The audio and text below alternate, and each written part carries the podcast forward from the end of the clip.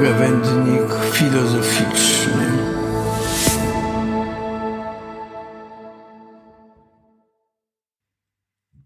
Maja 22 maja 1692 roku francuski profesor historii i filozofii na Uniwersytecie w Rotterdamie Pierre Bayle pisał w liście do swego bratanka Gabriela de Naudis.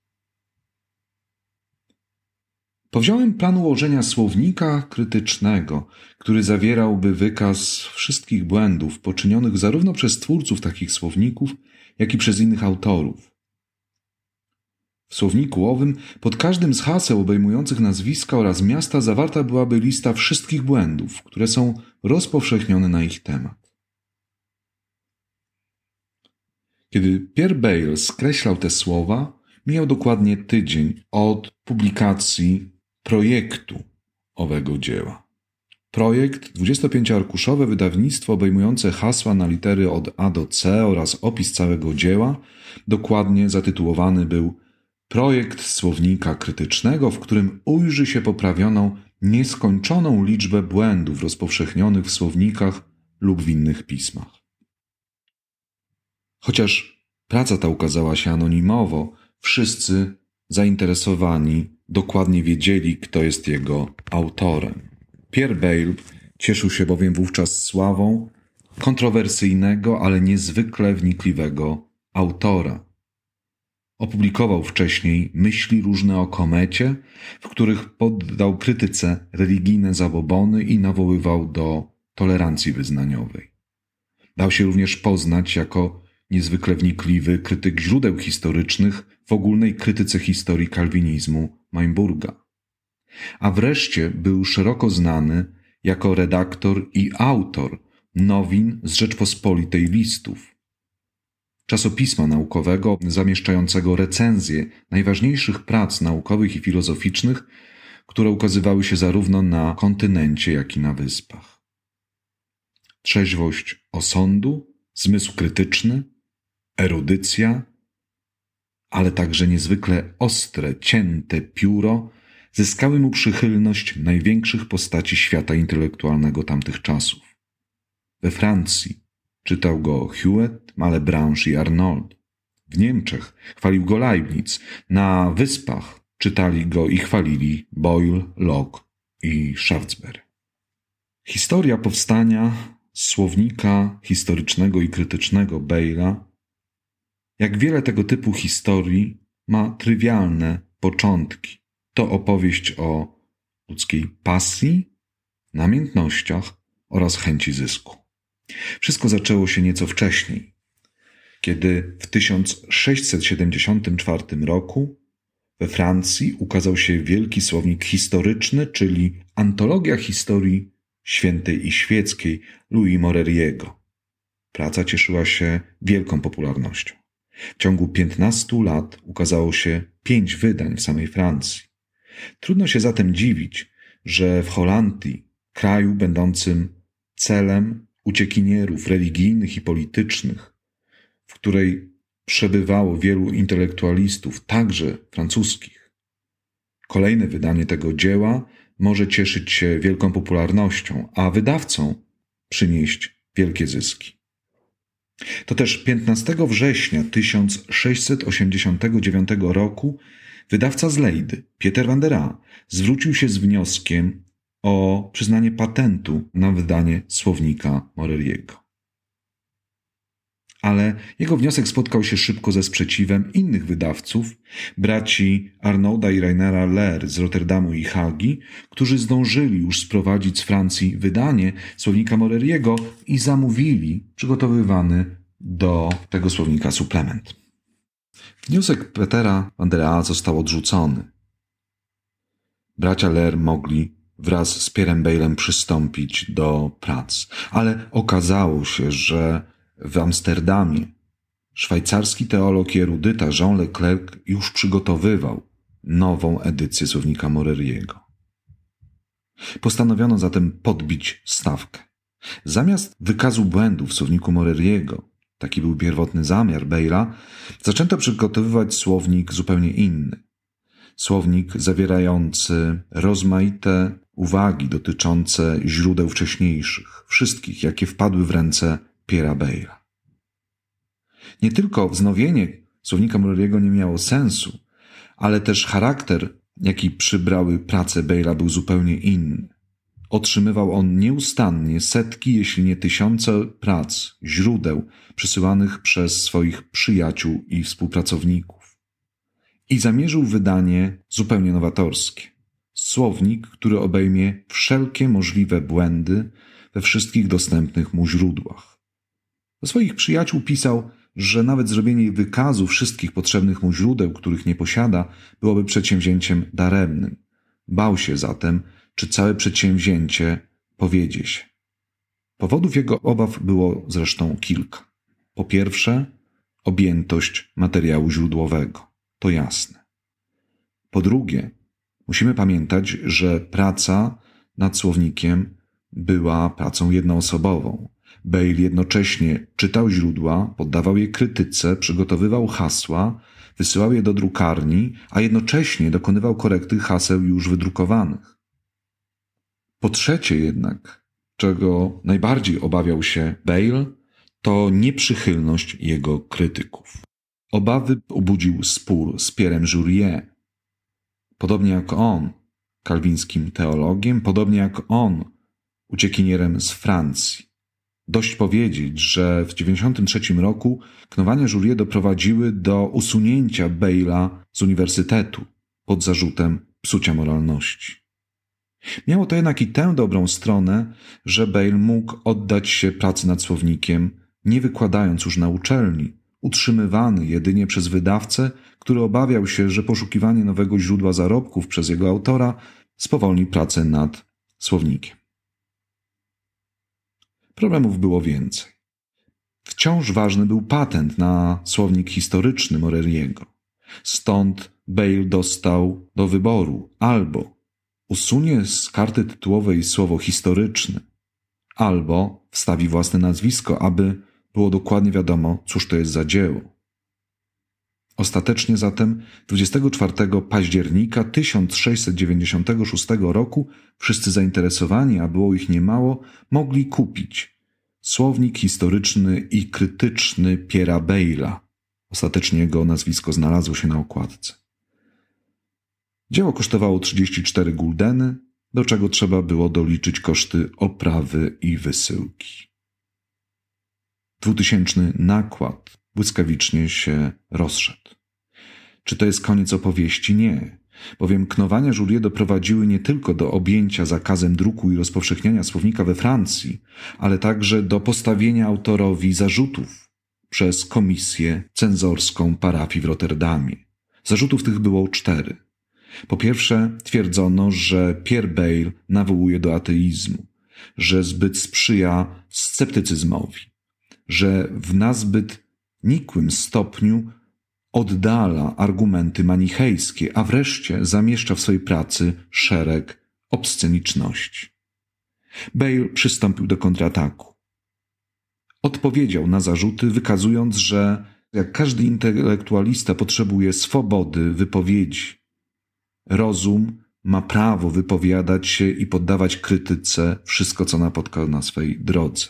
Gdy chodzi o obsceniczności, Bayle twierdził, że ma obowiązek jako historyk przedstawiać zawartość źródeł, a w gruncie rzeczy nie pisze o niczym innym, czego nie znaliby dorośli ludzie.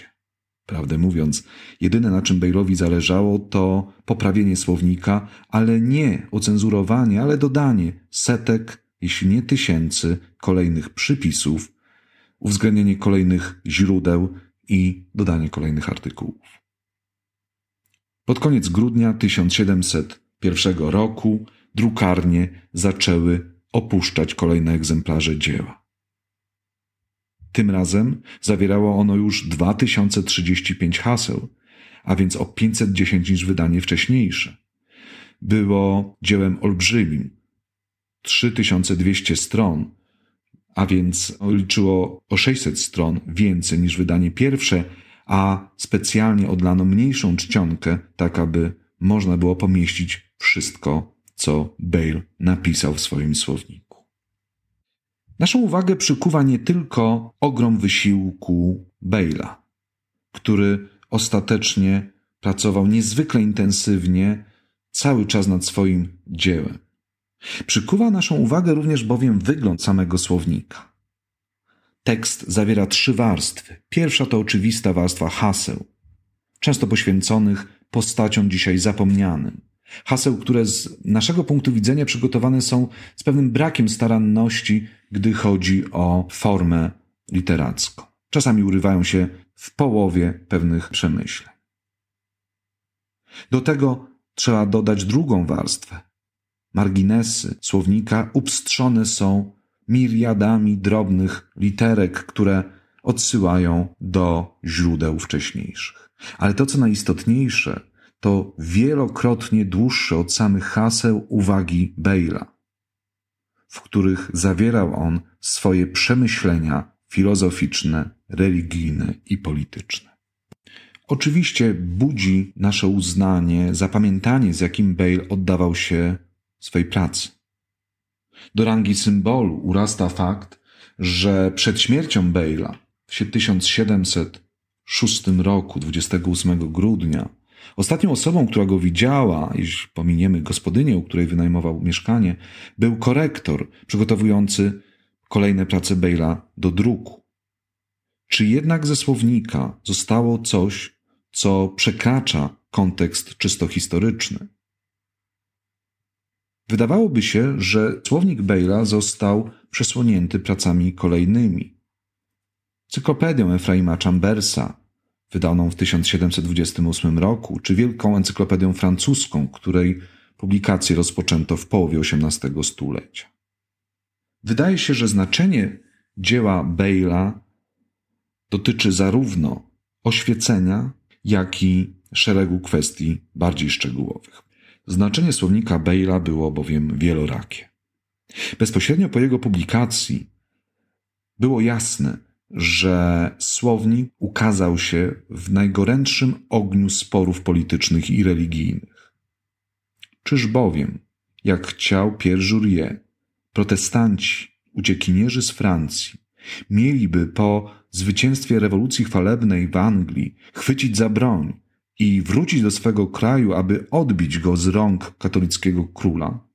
Czy też, jak chciał Pierre Bayle, dostosować się do istniejącej sytuacji i w pokojowy sposób współistnieć z wyznawcami innych odłamów chrześcijaństwa? Trudno się dziwić, że Bayle, którego rodzina znacznie ucierpiała w wyniku prześladowań religijnych, był przekonany, że jedynie postawa tolerancyjna i pacyfistyczna może uniemożliwić dalszy rozlew krwi.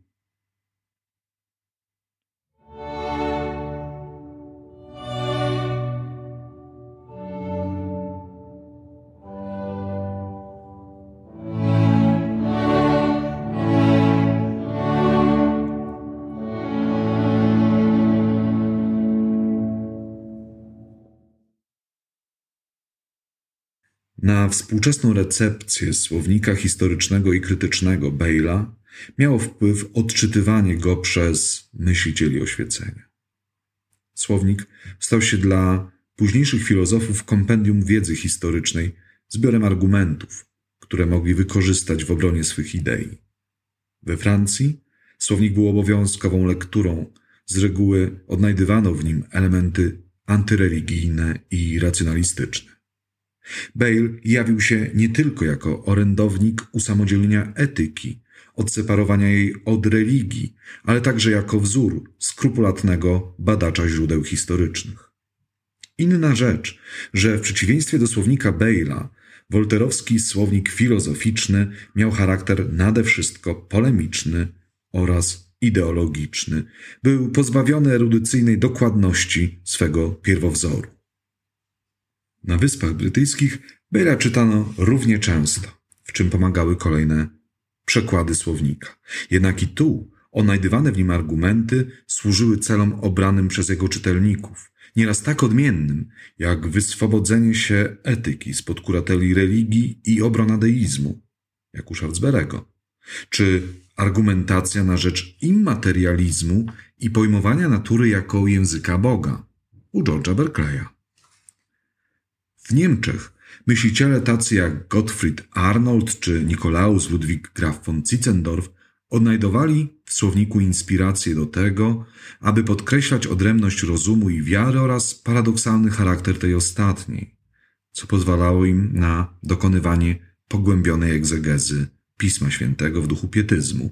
Z kolei należący do wywodzącej się od Leibnica tradycji racjonalistycznej Christian Wolff kontynuował rozpoczętą przez autora Teodycei polemikę z bejlowskim przeciwstawieniem rozumu i wiary.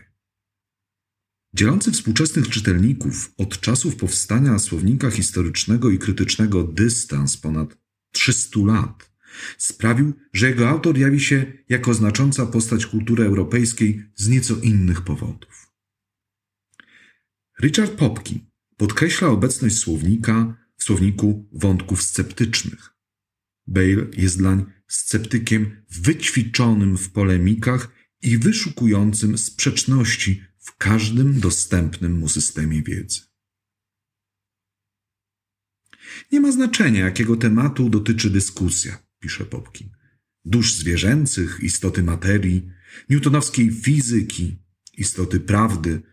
Rezultatem jest zawsze konsternacja. Za każdym razem, gdy Bayle zajmuje się jakąś teorią, poddaje ją badaniu, aby wykazać logiczne konsekwencje, do których prowadzą jej założenia, a wówczas za każdym razem pojawiają się problemy, pytania i wątpliwości. Postępując jak jeden z jego bohaterów, subtelny Arriaga, ostatni z wielkich scholastyków hiszpańskich, Bayle sięga po narzędzia krytyki, które zdobył w jezuickim koledżu w Toulouse i ukazuje moc oraz słabość każdego ludzkiego zamierzenia, chcąc pojąć znaczenie każdego aspektu ludzkiego doświadczenia.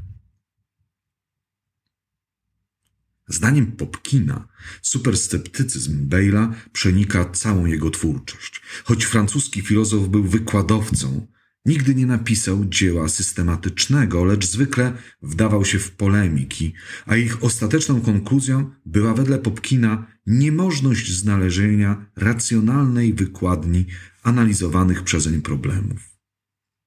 Przenikliwa umysłowość Bayle'a pozwalała na drobiazgowe porównywanie teorii oraz generalizację sceptycznych wniosków, które wiodły do pyrońskich konkluzji. Na inne znaczenie słownika kładzie nacisk Jonathan Israel. Rola Bayle'a, a więc również jego słownika, sprowadza się do radykalizmu programu społecznego. Zdaniem autora głośnej pracy Radical Enlightenment obok filozofii Spinozy to właśnie myśl Bayle'a stała się zarzewiem światopoglądu oświeceniowego prowadzącego do demokratyzacji życia. To właśnie rozdział rozumu i wiary, hasła tolerancji religijnej i sekularnego porządku politycznego niosły ze sobą idee, które myśliciele kolejnego stulecia wzięli na własne sztandary. Israel pisze: w przeciwieństwie do tego, co często się powiada, ściśle rzecz biorąc Bayle nie jest ani sceptykiem, ani fideistą. Jego stanowisko sprowadza się do tego, że rozum filozoficzny jest jedynym narzędziem, jakie posiadamy. Jedynym narzędziem, które pozwala oddzielić prawdę od fałszu, jedynym pewnym kryterium, a w związku z tym wiara religijna ze swej istoty nigdy nie może być oparta na rozumie. Jednak prawdziwy paradoks u Bayle'a nie polega na tym, powiada Izrael, że wiara nigdy nie może być objaśniona czy uzasadniona przez rozum, ale na tym, że to, co w jego filozofii zasadniczo przeciwstawia się rozumowi, mianowicie przesąd, nie daje się odróżnić od wiary. Zasady jego filozofii nieuchronnie prowadzą do tego, że to, co dla jednego człowieka jest wiarą, dla innego jest przesądem, przy czym nie ma racjonalnych podstaw czy kryteriów, które pozwoliłyby odróżnić jedno od drugiego. Takie odczytanie, odmienne od przytoczonej wcześniej interpretacji Popkina, podkreśla obecną u Bayle'a problematykę społeczną. To bowiem, co dla przyszłego pokolenia filozofów ukazywało się dogodnym zestawem argumentów na rzecz wystarczalności naturalnego rozumu zrywającego więzi z objawieniem, u Bayle'a stało się podstawą radykalnych haseł politycznych, religijnej tolerancji, wolności sumienia i swobody intelektualnej.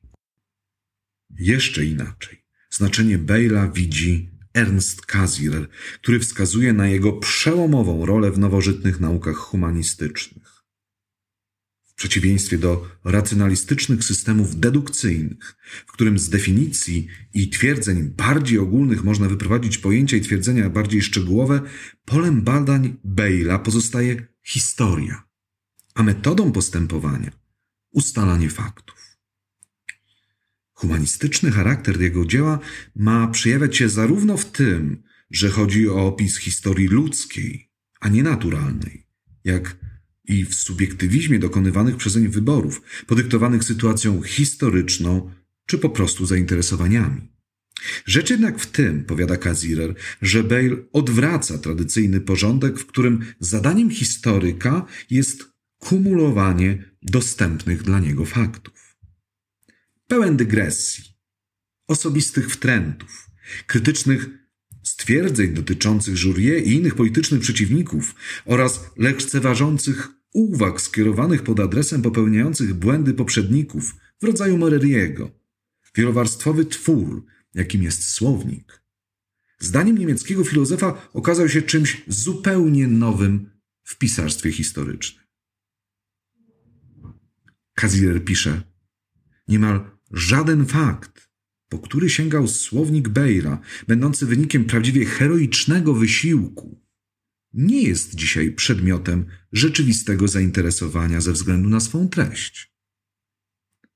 Tym jednak, co przesądza o trwałej wartości owego dzieła, jest to, że uchwycony zostaje w nim zasadniczy problem samego pojęcia faktyczności. Bayle nie spogląda już na pojedyncze fakty jako trwałe cegły, z których historyk konstruuje gmach swej wiedzy.